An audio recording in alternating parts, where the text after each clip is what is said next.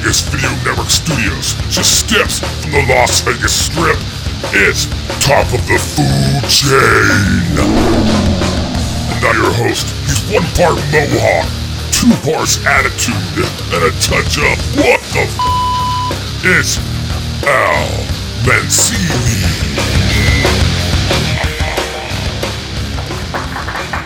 All right, thank you. Thank you. Makes it sound like there are a lot of people here. Thank you guys, you did a good job. Welcome, America. This is Top of the Food Chain. I am your host, Al Mancini, the only food host, I think, in America that has a Muppet doing his introductory track. Where did you get that voice, Scott? We'll talk about that later. That, that Anyway. was, that was me. That was you. Wow, is that your death metal voice? Your yes. Yes. Your wow. You should definitely start a death metal band with that, man. I know you're into the metal. Anyway, America, this is top of the food chain. We've got a great show planned for you today. Throwing up the devil horns back there. We've got a great show planned for you today. We're going to talk about sustainable seafood. In a nutshell, is the fish that you're eating destroying the planet? So you're going to want to stay tuned for that if you care about either fish or the planet. However, let's get a little business out of the way first. We are top of the food chain. We are on Vegas Video Network. Um, you can see all of our shows and all of our old shows at vegasvideonetwork.com. You can also find them on iTunes in either audio or video versions. You can see them on YouTube. Uh, we now rebroadcast them on 1400 AM KSHP here in Las Vegas every Friday night. That's the entire lineup of um, Vegas Video Network. And I've just started archiving my shows over at almancini.net, so you can find them there. Basically, if you can't find this show, you just are not looking. We like to get your questions, people. So if you've got anything about any food topic that you want to know, hit us up with an email at food at vegasvideonetwork.com. Or if you have something now that you want to chat about, we got a live chat line going on. You just enter some information. I don't know. I've never done it because I'm here and I don't have to chat. But they tell me it's pretty simple to do. So anyway, hit us up with any questions, again, especially about sustainable seafood, because we got an expert on that topic here with us today. If you are listening on the radio, We've got a toll free listener line 866 966 4999. Is that 4999? 4599. I didn't wear my contacts today. Sorry. Because I don't have them. I'm just pretending my eyesight's not going. I've got glasses, but I don't like the way they look. So, um, you know, with a beautiful look like this, you don't want to mess it up with glasses.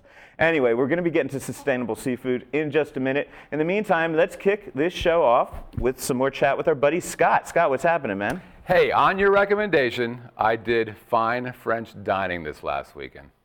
Yes, where did you you. go? Well, I went to uh, Eiffel Tower. Eiffel Tower. Yeah, I was reading that online. And what'd you think? I happen to think Eiffel Tower is the most approachable fine French restaurant here in Las Vegas. It's very old school, I think. It's Yep. got that old kind of Sinatra fine dining Yep. restaurant feel. The guys in the tuxedos. Yep. Incredible view. Everything on the menu is food. Most of the things on the menu you're going to understand whether you've done fine dining or not. They're not going to confuse you. What would you agree with me on that? One? I do. Uh, First of all, I was just happy that I knew what an amuse bouche was, thanks to you. Did you tell them it, it meant laughing mouth, I, right? I didn't. I just knew. I, we saw it on the menu, and I'm like, I know what that is. Yeah. I am not afraid of that. I will be eating that later. It was great. The service was outstanding. Food was good. The uh, the view is to die for. I mean, we got a, a window seat right. There. I mean, it was just beautiful. Uh, and uh, and the the captain who uh, helped us was super helpful, super patient. They asked the question that you mentioned, which was you know, his first question was, "How much time do you have with us tonight?" So uh, it was not rushed. It was easy. I really liked it. We'll go back. Cool. And yeah, an amazing restaurant. Jean Joho is a great chef.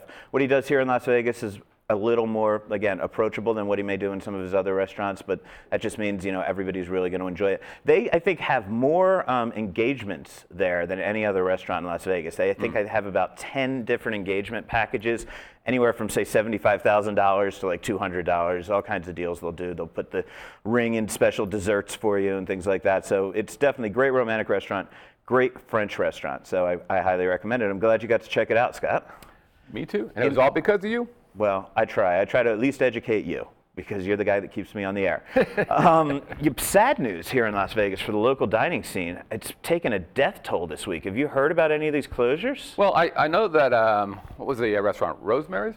Rosemary's closed its doors yesterday. Surprised a lot of. No, well, I, I, I I'd don't heard know that about coming. that. I didn't know about it, but there were a ton of people who responded to that that that news.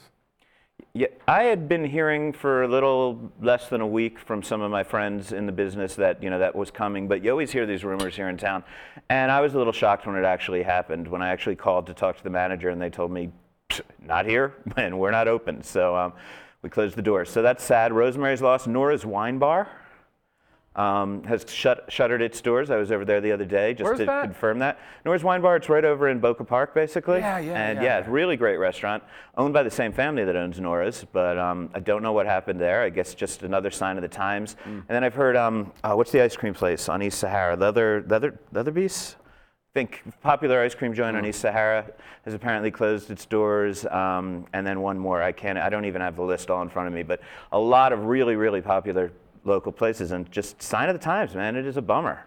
Uh, are you seeing a lot of? I've had a couple people ask about chefs moving around from restaurant to restaurant. Are you seeing that yourself? I mean, you have a much higher visibility to that than I would. I think chefs in this town tend to move around a lot. I mean, we'll have a chef here today, and we can ask him that question when we get him when we get him seated here. Um, but I think chefs do tend to move around a lot in this town. There's a lot of opportunity, in my opinion, for young chefs in this town. Um, guys who in another city may not be able to have their own restaurant or move up the ladder quite as quickly, but because we have a lot of sort of absentee chefs here in Las Vegas. They're always anxious to have young guys come in and give them the opportunity to sort of run their kitchens. So guys move up the ladder really quickly, and they jump, it seems to me they jump from place to place. But we'll ask our chef friend about that because he has a lot more visibility on that than I do. Uh, seeing something in the chat real quick, Jackie wants to know, and I'm not sure if I'm going to pronounce this correctly, but she wants to know if, if you are aware of and going to this all-star Cochin Cochon, yes. John at the Cosmopolitan. Absolutely. I was going to plug that next week because I think that's on the 24th. So I would plug it next week. But yeah, All Star Cochon. Cochon is basically a cooking competition. Some of the finest chefs in America come out, and they basically they find artisan-raised pigs, um, pigs made on very you know grown on very good farms under great conditions. Super tasty pigs. I don't know if they actually pick out their own cute little piggy for slaughter, but they slaughter the pigs, and then the idea of cochon is a snout to tail meal. I mean, they mm. use every piece of the pig. They do anything you could possibly do with the pig, and it does benefit a charity. I don't remember what off the top of my head because I wasn't prepped for that question today. Sorry, but it'll be the 24th, and it's an all-star cochon. It's some of the guys who have won in plenty of other cities. It's going to be over at the Cosmopolitan. A lot of their chefs are going to be competing in it as well. Highly recommend checking it out. Are they all cooked the same, or they all get to do their individual flair on that? Now, everybody does different stuff. I haven't actually attended one in the past, but from what I understand, there are seminars on how to properly butcher down a pig, and there are seminars on different ways to cook it, and they just use everything involved in a pig they're using, and it should be really, really cool. And open to the public. Open to the public. I think it's $150 for a ticket. That includes, of course, a lot of food and I assume some beverages. I know there's a $200 VIP that also includes some caviar and some definitely higher end beverages, and you get first access to the chefs. That's, again, if I'm remembering all of this correctly, Dave Varley is going to kill me because he asked me to plug this for him. A good friend, chef of mine who's participating. But I was planning on doing it next week. So, Jackie, thanks for jumping the gun on me, making me look stupid. Thank you, Jackie. Oh, and um, Carluccio's. That's the other restaurant, by the way, that I'm hearing rumors has closed their doors, but I haven't been able to call over there. Just just popped into this crazy little head of mine, so I figured. Anyway, we need to get to our guest. We have rambled long enough. Um, we're going to be talking sustainable seafood with one of the finest seafood chefs and overall chefs here in Las Vegas in just a second. We'll be right back after this. This is David Ivy from Pub Crawl. It's funny because David from. You should, you should, no, you should just leave it on. Hi, I'm David Ivy from Pub Crawl, and you're watching the Vegas Video Network.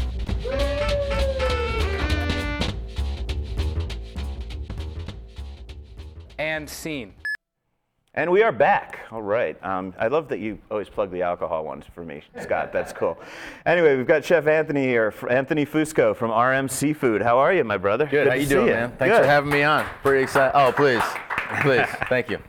Um, Anthony, head chef, of course, beneath Chef Rick Moonen, Of but course, um, yes. the guy running the kitchen day to day while Rick is out saving the world. That's me. For the most part. Yes, sir. And um, longtime proponent of um, sustainable seafood. I know you opened Harbor in New York City, which Yes. is a sustainable seafood restaurant. Short-lived, but very successful. Yeah, and Joe Isidori and you worked over there together, right? Absolutely. I opened it with Joe and uh, my uh, my executive sous chef right now, who's with me at RM, uh, Jonah Kim. So the three of us were the uh, the opening team there, um, and you know we just uh, try and do the right thing. Yeah, and I want to explain to people because you hear this term sustainable seafood. Right. And basically, what we're talking about really is the fact, and I've heard really frightening statistics, but that something within our lifetime, 90% of the species that we eat will will simply be extinct or no longer no longer They'll- able to pull them out of the right. water. They'll be at they'll be at uh, dangerous population levels, and whether or not we'll be able to continue to use them as a food source is in question. So, Yeah, so- definitely uh, an important uh, an uh, important issue in today's time. Yeah, and, and it is frightening. I mean, when you think about things, we're down to I think maybe 10% of the bluefin tuna population. Yep. Cod's been decimated. Cod's I cod's mean, taking a toll. Yeah. Cod is a Uh, fish that I think they, they they say that's the whole reason North America was populated. They came for the cod. Cod and and and, uh, and of course the oyster on the East Coast, yeah, especially up in New England, um, has has a great great history to it, and you know it was just one of those uh, unfortunate cases where um, you know i its abundance, you know, kind of uh, turned on itself, and it became one of those species that uh, just kept getting pulled from, pulled from, pulled from. And they just kept getting smaller and smaller and smaller before they uh, figured out, hey, um, we can't keep doing this, or we're not going to have any to pull from at all. So similar to what happened in swordfish in, in the uh, the mid late 80s, early 90s, where you know uh, huge boom in its popularity, and then uh, the decimation of the, of the population was Yeah. was quick. So we're just seeing animals, we're seeing species disappear. We're seeing things that we used to be able to get easily that we can no longer get. You might notice that we're eating fish right now that my parents thought of as garbage fish. Things like shark and you know things like monkfish suddenly became popular because the fish that our parents ate disappeared and our parents couldn't find them anymore. And Exactly, we're- exactly. We're, going further and further down the food chain, people, and it is really problematic. If you love seafood. You do have to worry about this because the truth is your kids may not be able to eat seafood, and that's not some kind of liberal lefty yeah, alarmism. It's not It's- really an exaggeration. It's um, it's it's close. I mean, it, we're we're not critical. We're not at a critical stage right now, but uh, like you said, at this rate, it's something we, uh, we need to pay attention And. I mean, and I don't have kids, so personally, I should just say, feed me the last bluefin, and what do I care? But you know, you gotta. you know, if you're not part of the solution, you're part of the problem. Right. So, you I'd know, you got to on the be, right a little moral and yeah, be on the right side of the fence. So, I want to talk really about what the main issues are about. uh, First of all, overfishing, right? Overfishing is the biggest one, you know, and um, for, for whatever reason, uh, a lot of Americans are sort of stuck in this mindset where there's only a couple different species that, th- that they recognize right away that they're comfortable eating. You know, red snapper is a big one, swordfish is a big one, uh, different kinds of sea bass, um, East Coast halibut is one. Uh, East Coast cod is another one, um, a- and they're really the ones that are on the forefront of um, uh, population being in danger. And it's not only just overfishing, but you know the, the destruction of habitat that these fish live in also leads to fewer and fewer and fewer of them for us to catch or you know overcatch in some I cases. definitely want to talk about the habitat because what we what we eat also applies to that. But in the overfishing context, I mean, there are a lot of things. It seems that the fish we like the most, Mm-hmm. The tuna, the swordfish, the big fish, the ones that Americans, for the most part, really really enjoy, Right. take the longest to come to maturity. Yes. And the longest to get to reproductive age. Yes, absolutely. Those are two very, very important um, scientific facts about, especially the East Coast cod and East Coast halibut. They're slower to mature than the West Coast species. They're slower to reach um, reproductive ages than the, the West Coast species. So it makes it that much more difficult to maintain, you know, a stock um, to, to fish from. So Right. And we have, in the past, I, I read between 1950 and I think 2006, our consumption, the human race's consumption of seafood, w- multiplied t- eight times. Right. And it's because I guess we came up with ways to pull millions of fish out of the. These boats go out there. Right. And, and you know, each one of these boats, you know, some of these larger scale operations, they're actually like floating factories. Because not only are they catching the fish, but they're cleaning them, filleting them, and flash freezing them, you know, minutes after they're brought on board on, onto the ship. So, I mean, you're, you're creating, um, you know, a, a living, working factory out of the middle of the sea, so that you know there's no waste. It doesn't have to wait till it gets back to the dock to unload, you know, whatever it has, so that it can be processed. They're doing it right on the boat, so it's happening. Just so fast. coming to mind right now, I mean, an image I had coming over here is sort of, it's like those images you see of the people machine gunning down the buffaloes, just taking them all out at once. you know, and, and stupid stuff like cutting, cut, using, you know, cutting the horns and the hooves or, or whatever, and leaving, you know, the rest of the carcass just to uh, to lay out there. You know, hides and things of that nature. Where But this factory thing that you're describing, it, I mean, it, it's, isn't that seen in like the Lorax and Me or something like in Dr. Well, Seuss, where they're just ripping up the, the yeah, forests? I'm sure, I'm sure if you if you close your eyes and, and you envision like just how awful some of these things can be, I'm not sure that it's it's that bad. But you know what it is? The, these operations are so large and they're pulling in so many fish, tons and tons of fish. And not only are they catching the targeted species, but they're bringing on stuff that we call bycatch. Bycatch is, you know, turtles and rays and things of that nature that sort of just get caught in, in the netting, in the web. And what they do with that, you know, leads to issues with the uh, with other species that aren't necessarily uh, targeted for uh, for human consumption. And I think the reason that people are able to deal with this, the fact that people are not more alarmed by this, is because you're not seeing it. You look out onto the ocean and it looks just as beautiful as always. You never saw how many fish were swimming around down there. You never knew what was happening. So now you look out at the ocean and you're like, it looks like the ocean looked Yeah. in the pictures from 100 years ago. And you know, they, they give you the statistics that oh, two thirds of this planet are, is covered with water, and there's you know, uh, so much of the the ocean has been undiscovered and all this other stuff. But there's only pockets where these specific species of fish live. Um, namely, like uh, true Gulf red snapper lives where the Mississippi hits the uh, Gulf of Mexico. The Mississippi River hits the Gulf of Mexico. And it lives there for a reason. It has the entire Gulf to live in. And it specifically chooses that region because of how fertile and how, um, you know, the temperature is right. Uh, its food source is there. Uh, it's just a perfect uh, set of circumstances for these fish to, to live and to breathe and, and to reproduce there and everything. So it's not the entire Gulf of Mexico is full of these beautiful red snapper. It's certain pockets that they overfish, and that's where it's becoming an issue. All right, we've got a question on the chat line. Scott. Somebody wants to know, is there a category? Thank you. Is there a category like grass-fed cows for seafood?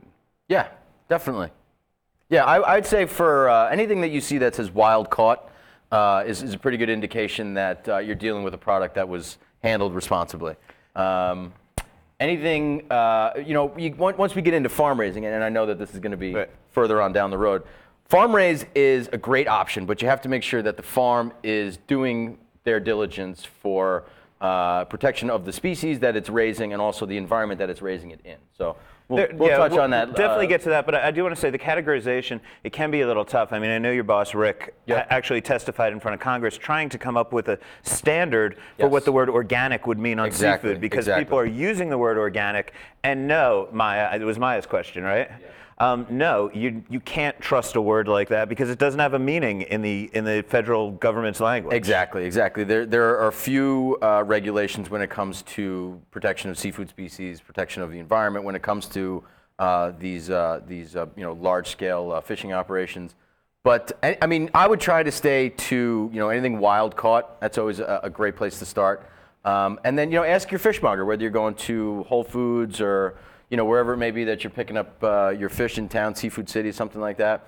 Ask them, see how much they know. If they're educated about it and they're and they're um, you know comfortable talking to you about where they're they're getting it from, then it's a pretty good indication that it's it's uh, responsibly done. And another quick piece of advice, and we'll get into more details. Learn the species. Learn the ones that are in trouble. I mean, if you if you look and you see a Chilean sea bass, just don't eat it. I mean, Yep. despite Whole Foods maybe trying to convince you that it's getting off the endangered list, I'm not buying it. A lot of people in the industry aren't buying it. Not buying it. Find out which species are in trouble and just steer clear of them. And we will get to how you can find that out in a second. But in the meantime, we've got another question. Yeah, do, are there farms for lobster and shrimp? Nope.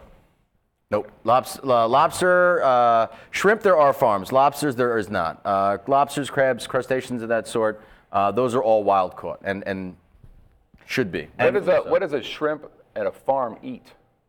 Good question. Um, And usually, interestingly enough, we've got one. That's oddly just enough, yeah, we just did the, uh, an opening for a shrimp farm that's up in uh, North Las Vegas. It's called Blue Oasis Pure Shrimp.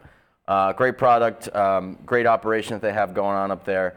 And um, you know, each farm, uh, based on growth rates, based on what kind of shrimp they're raising, uh, based on how big they want their finished product to be, they'll they'll manicure their own feed so that it's specific to the species of shrimp that they're raising. Like I said, how big they want it to get, how much time they want the fish to the, the shrimp to spend in the pens.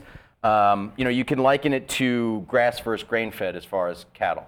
They're herbivores. They should be eating grass. Okay. Uh, the- cattle, not shrimp. Ca- Yes, of course. Um, forgive me, I'm crossing here. The uh, it- farmers realized that these cattle get so much bigger, so much faster when they fe- they're fed grain. They started feeding them grain. That's where the whole hormone and um, Antibiotic. antibiotics comes in because you're feeding an herbivore a grain, so it's naturally going to make it sick. So they're keeping them healthy by using hormones and anti- antibiotics instead of feeding it what doesn't make it sick, which is just plain grass. So, so shrimp farms would have similar problems. We're going to go. I mean, I'm personally not to just plug my other projects, but I'm going to be writing about um, this Blue Oasis for Las Vegas City Life within the next couple of weeks. Yep. So I'm actually going to be going up there, taking the tour, interviewing people. So we will get into specifics in that article on shrimp farming. Absolutely. Meantime, I'm going to reel us both in on this discussion Yeah, we're just getting a little, little, uh, bit. kinda going And, off topic here. Okay, so we've talked about overfishing. That's one of the major problems with sustainable seafood. Yep. I want to touch, since we're on farming, I want to talk to people because everyone thinks, oh, okay, we're out there, we're overfishing, we're killing the wild too fast. We should just start farming these, these animals the way we do with cattle, and then we're not hurting the natural thing. I don't think anybody out there, I don't, I'm sure many people do, but I don't think a lot of people out there understand what a salmon farm is. I think a lot of people picture this little aquarium where they're growing salmon. Yeah, And you that's know, logical. In, in the same in the same wa- uh, vein, where you know, if you close your eyes and you think of what a, of a traditional farm on the American in the American Midwest looks like, you know, rolling pastures and a red barn and tractor and this, that, and third. Not not even close. Right. so explain, really not even close. please, what a salmon farm is in reality. Well, a, a good one or a bad one? Uh, let's talk about the average, which I think is bad. Okay, yeah. Uh, you know, a lot of these salmon farms um, kind of overpopulate the pens that these fish live in. And first of all, I just want to, because we're draw, I want to draw a picture from very scratch. These pens that we're talking about are in the middle of the ocean. Yes. They're not in an aquarium. No. They're in the ocean. Yes, they're just big nets. and they're nets that go around, and they're miles wide, half a mile, hundreds of yards. They're they're they're they're large. They're, they're okay. large. I don't have specific square footage or, or, or things but any uh, they're information. huge pens, Right. And they're in a plot of the ocean, and then they only go down so far. They don't go all the way down to the bottom, but Yes. the salmon stay at the top, so they can't get out of there. Well, the deeper they go, the colder the water uh, you're, you're going to encounter. So you want to maintain a, uh, as livable, as perfect a livable environment for these fish. So what, what happens is um, overpopulation is a huge issue. They put too many animals into one pen. Now, salmon are carnivorous. They eat fish. So um, in this situation where they're being fed a, a certain type of feed, uh, they're not, you know, behaving as a normal salmon would as far as predator-prey relationship kind of thing. So they're not really being salmon. Let a salmon be a salmon. Swim upstream. They're not swimming this, upstream. that, They're exactly. not eating what they want. They're Now- developing mites because lice. there's lice. Yeah, and, and that's another problem. Like too many animals in a small um, confined space. If one gets sick, a lot are going to get sick. And and you know who's going to get in the pen and be like, no, this one's sick, this one's okay, this one's sick. No, they process everything because they're not going to throw away an entire pen full of fish just because they feel as though there's been an outbreak. Whether they should or not, different issue. Right. But um, you know, and not only that, but if you have so many animals living in a confined space, they're eating and they're defecating in that space, and that brings up the destruction of the habitat. Right. So we got, if Yeah, we go go. I want to go just to kind of bring it all in. So we've got these animals in a small space. They're not swimming upstream. They're developing lice, which they shouldn't have. So we have to throw pesticides on them Yeah. to, to kill those lice, which of course you don't want in your food. Right. You've got now, they're getting, I guess they don't spawn, so you have to give hormones to them because Right. they won't naturally breed. So now you're spraying unnatural hormones on them. Um, and now you're throwing in a food that they wouldn't eat. Now you've got all of these unnatural, disgusting things in this huge piece of ocean that has animals living underneath this salmon. You know, this is, th- these pens only go down so far. Then underneath underneath that, you should have crabs and other types of fish. Right. And what you've got is a bunch of salmon poop and a bunch of pesticides Feed, and a yeah. bunch of feed and all of this going down to create what I think Rick calls like the gray zone of death or It's, something. it's like, just a mat that it- that covers the ocean floor, and it just suffocates anything that, that would be living underneath it. Um, be it uh, plant, animal life, everything. It's just it's just eradicated by everything sinking to the bottom. So, those of you who thought farming salmon in the ocean is a good way to save the oceans, this is the reason Think why twice, think farm-raised twice. salmon Yeah. is something that we we recommend, and people in the industry much smarter than me and as smart as you Well- recommend staying away from farm-raised salmon. Try That's to. another one. Try to. You We know, got another question. Yeah, Nate wants to know where does RM Seafood get their, their seafood? We, uh, we have a couple different vendors. Um, you know, we, we buy a lot of our fin fish from Supreme Lobster. I have a great relationship with our rep over there. His name is Larry Manheim. I've known him for probably too long. He's a good friend of mine. Uh, we've worked together both here in Vegas and in New York. Uh, he's one of our, uh, our, our you know, reputable sources. We buy from Santa Monica Seafood. We buy from, you know, we try and buy our shellfish from like little niche producers. You know, we have uh, Stephen Mike's, which is in Vancouver, uh, and they provide for us a lot of our West Coast oysters. Um, Peerless is, a, is another company we buy from out of the East Coast, uh, and we tr- we try and you know spread it around. Uh, of course, you know we're trying to run a business, so we got to make sure that what we're buying not only is it responsibly farmed or caught, but it's got to be within you know a, a certain price range, so that when it comes to me, I can butcher it down, Right. get a proper portion, sell it to you for a, de- uh, a decent rate. So. We have one more over there, Scott? We do. Uh, Maya wants to know Must a piece of fish in an American supermarket say if it's farm raised or not? In other words, Is it mandatory for them to? I to don't say know that? if it's Legally. I don't know. But they do. They I generally think I think they do label them uh, farmed or wild. And I think part of the interesting reason is, ironically, I think a lot of people think they're helping the environment by eating farm raised. Farm raised, right? And that I, you know, so that's a selling point, even though it shouldn't be. Even though it should scare you away, a lot of people are drawn to it because they don't understand the, the realities of a farm. exactly. Can we also talk about some other, other problematic species that are problematic for other reasons? Sure. For example, shrimp. Nothing necessarily wrong with them, but it's the way they're harvested. Exactly. You know, um, we try and buy uh, domestic shrimp, American shrimp, farmed or caught uh, or wild caught from the Gulf of Mexico. Um, a lot of shrimp farms that are outside the United States don't have any regulations on them, so you don't know what you don't know what the, the water that they're living in looks like. You don't know what they're feeding them. You don't know what kind of chemicals that are going into the feed. You know, and that goes back to the whole salmon thing. A farm raised salmon has to be fed keratin in order for its flesh to become orange because it's not living off of its normal diet. So, for a shrimp, uh, for a salmon, for uh, whatever it may be that they're farm raising, anytime you start tinkering with what makes a fish what it is, uh, you're kind of crossing the line, you're blurring the line there. Shrimp, they pack into pens because they're a non-aggressive species. They're, you know, it's similar to like tilapia. Tilapia, they'll just pile on top, on top, on top, on top, and they'll literally be flopping around, barely enough water to, for them to, to, to breathe and to swim in, which is not really swimming because, like I said, they just kind of flop around.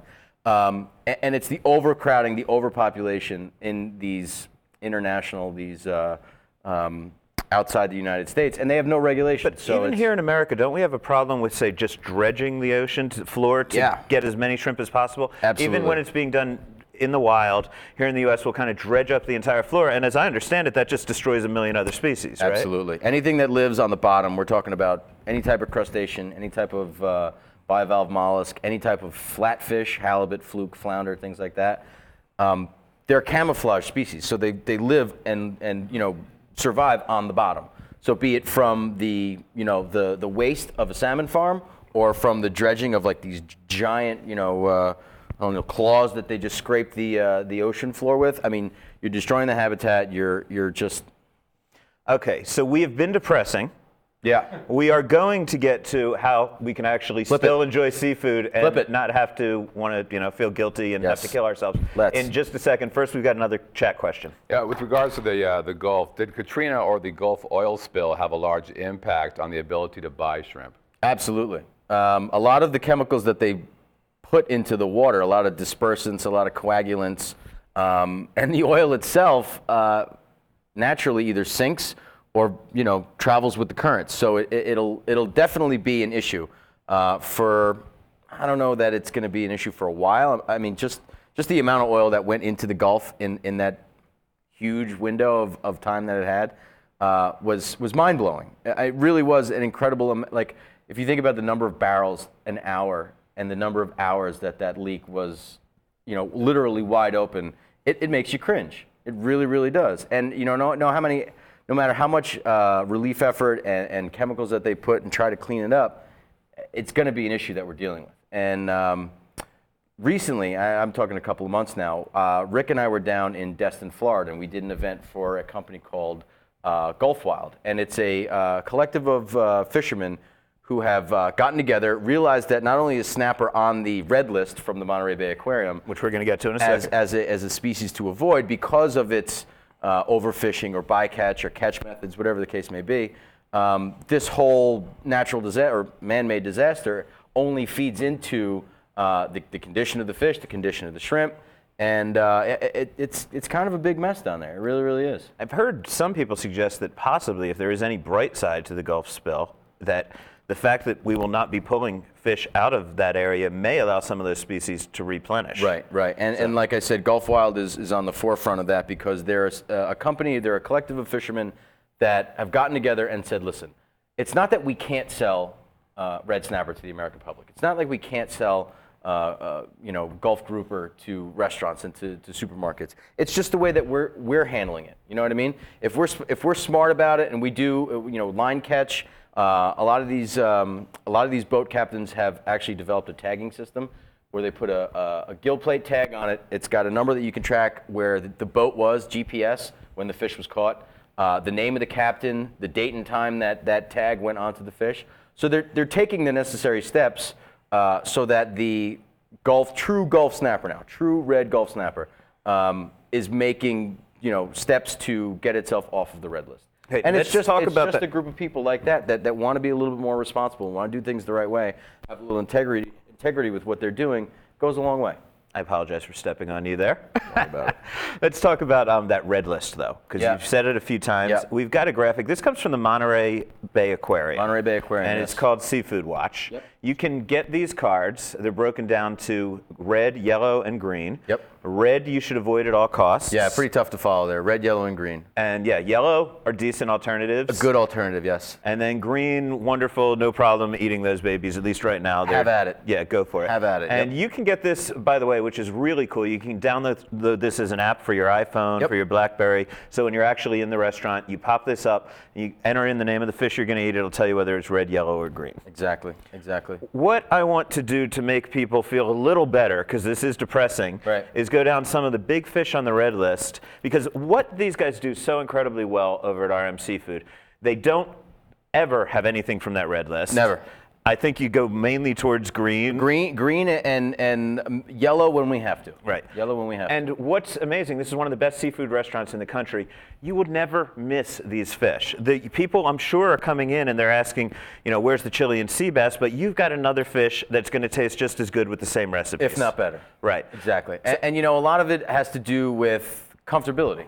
I don't know what uh, uh, I don't know what Arctic char is, so I'm going to stay away from it. Right. And, and it's that sort of resistance that we're trying to chip away at. So for people, when you're out there, especially when you're cooking at home, but even when you're out in restaurants, I want to go down, say what you think are the five, five of the, you know, most worrisome red list fish Yeah. that people always come in and they always want in your restaurant, and then what they can substitute for that fish easily. So it, what, just off the top of your head, what would you, okay, let's say Chilean sea bass. Yep. What can I make that tastes the same, feels the same, practically the same, and works in all the same recipes as Chilean sea bass, but is on the green list, or at least the yellow? Wild caught striped bass, without question. It's uh, it's a fish that's available. I'd say between eight and nine months out of the year. Uh, it's it's uh, it's got the same density, so it'll have the same texture. Uh, you can apply just as many cook techniques to it. You can do it. You can roast it. You can grill it. You can braise it. Uh, you can slice it raw for sushi. You can make a ceviche out of it. Uh, it it'll handle any application that you throw at it, and it's caught in a responsible manner. Uh, another big one that everybody loves because it's you know it's got like sort of this prestige to it, bluefin tuna. Right. Now, And this is one of the worst. I mean, this it is literally one of the worst species to go out and, and look for and, and eat, without question. And what would you recommend in its place?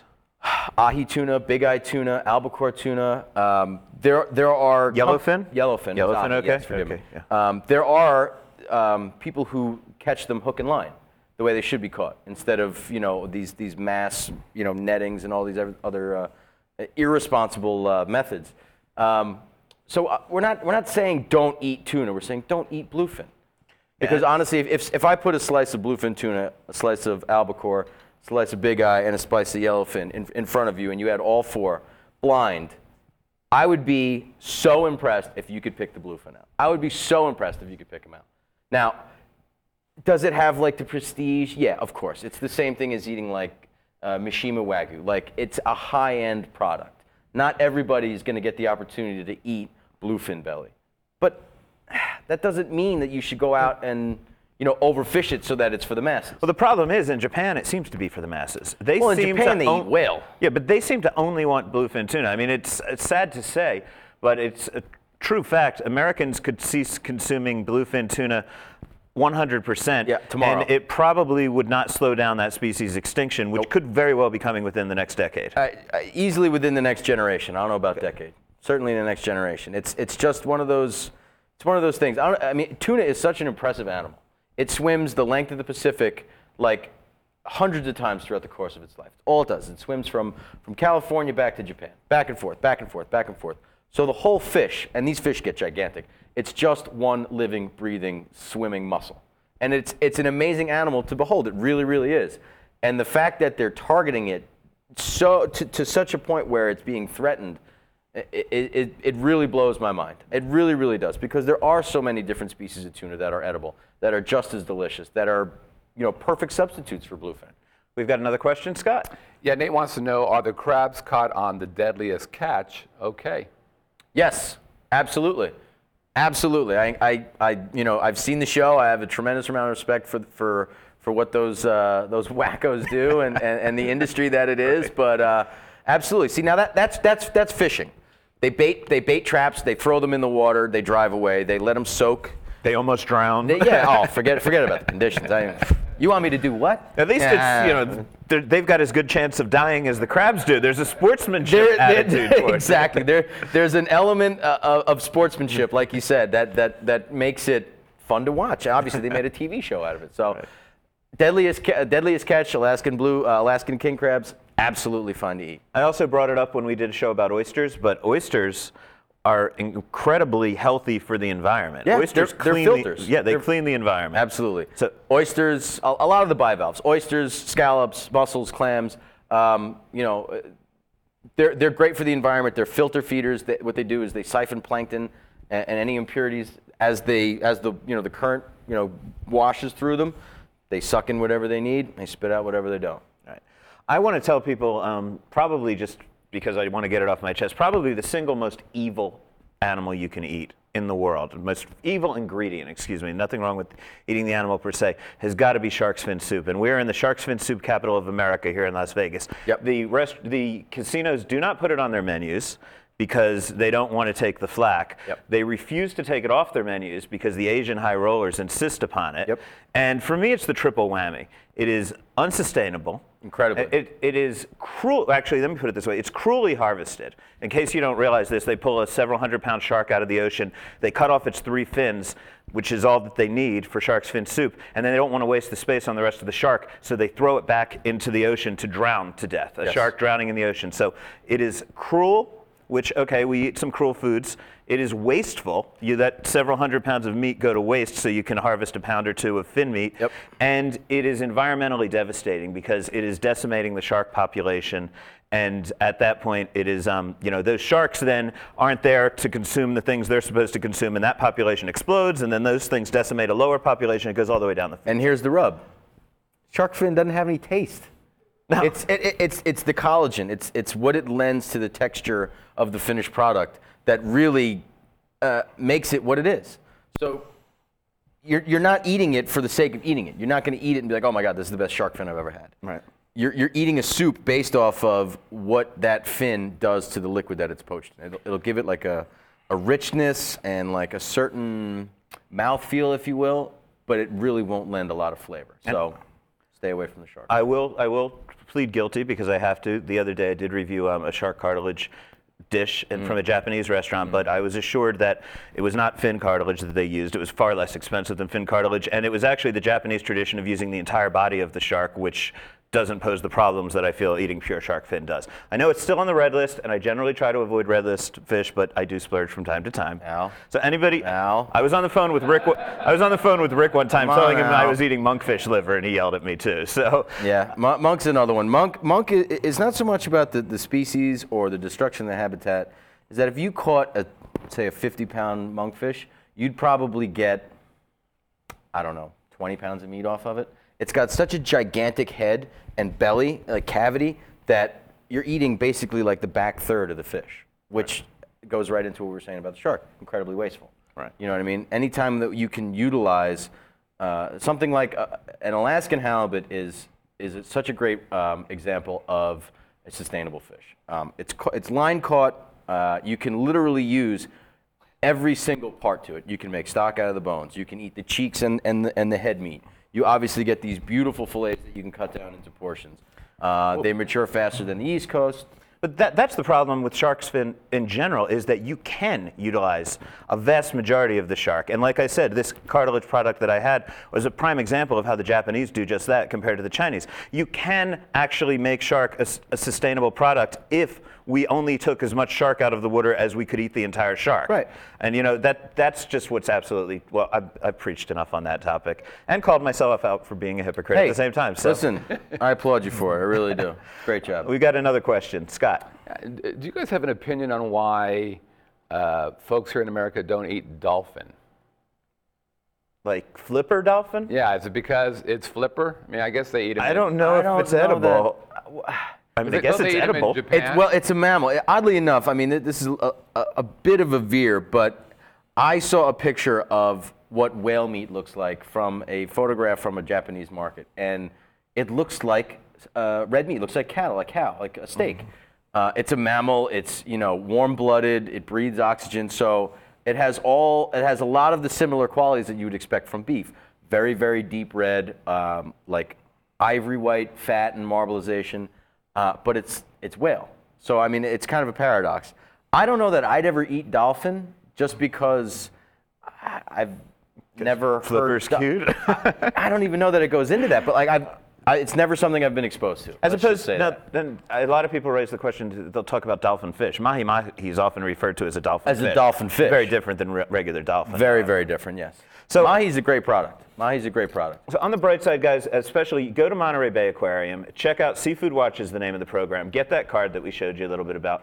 Download the app for your phone. You can continue to go to great seafood restaurants. You can eat good food. Yes. Another product that you can get at Monterey Bay Aquarium are little cards that you can actually leave at restaurants. With We the- have we have them at RM. We have them at RM. They're they're they're pocket-sized seafood watch cards. They fold up into three. You stick them right in your wallet. So what happens is if you notice someone that's serving Chilean sea bass and you don't want to complain to the chef, you know how many chefs I've gotten to take off the, that off the menu in this town, by it, the it way, all starts. It all starts with us. Yeah. I mean, it starts with the, with the consumers and the diners. If you go to a restaurant, and you say, "I don't eat Chilean sea bass because it's uh, a uh, a red listed species." Watch how fast they'll take it off the menu. And, the- if you're not alone, if you have you know a following, if there as this thing grows and gains momentum, you'll see how quickly people start falling in line. And that's what these cards, this second set of cards that I'm talking about that you can get at RM, you can get from Monterey Bay. It'll it has the fish on it, and if you're too shy, if you're not the kind of person who likes to complain, you just leave it on the table for your server to pick up, and it says, "I noticed you're serving this.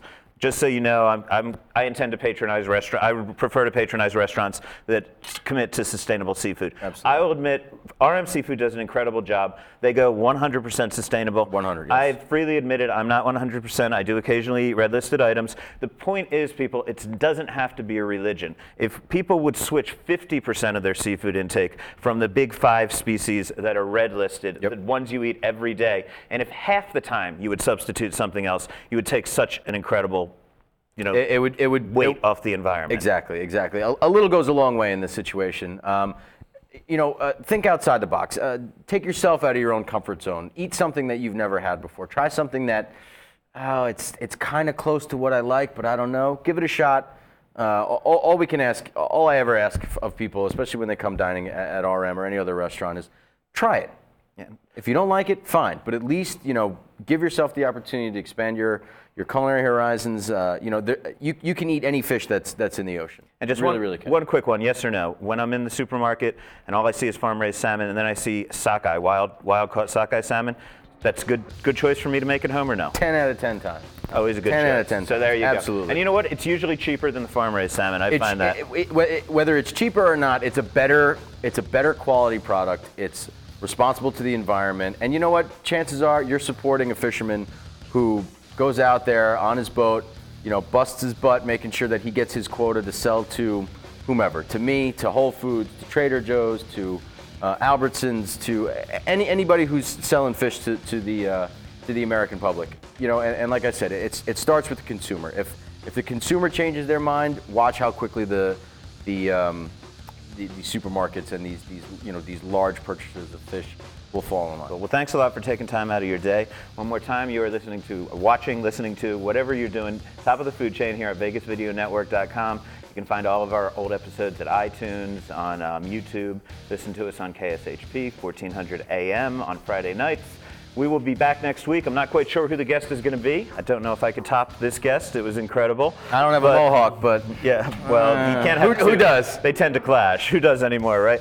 Anyway, guys, please check out my website. It is almancini.net. Also, please buy my book. It's Eating Las Vegas, the 50 Essential Restaurants. RM Seafood listed amongst our top 10 restaurants. We're in it. This is the second week in a row I've had somebody from a top 10 restaurant down here. So um, good to be the king, I guess people got to kiss my butt. That's nice.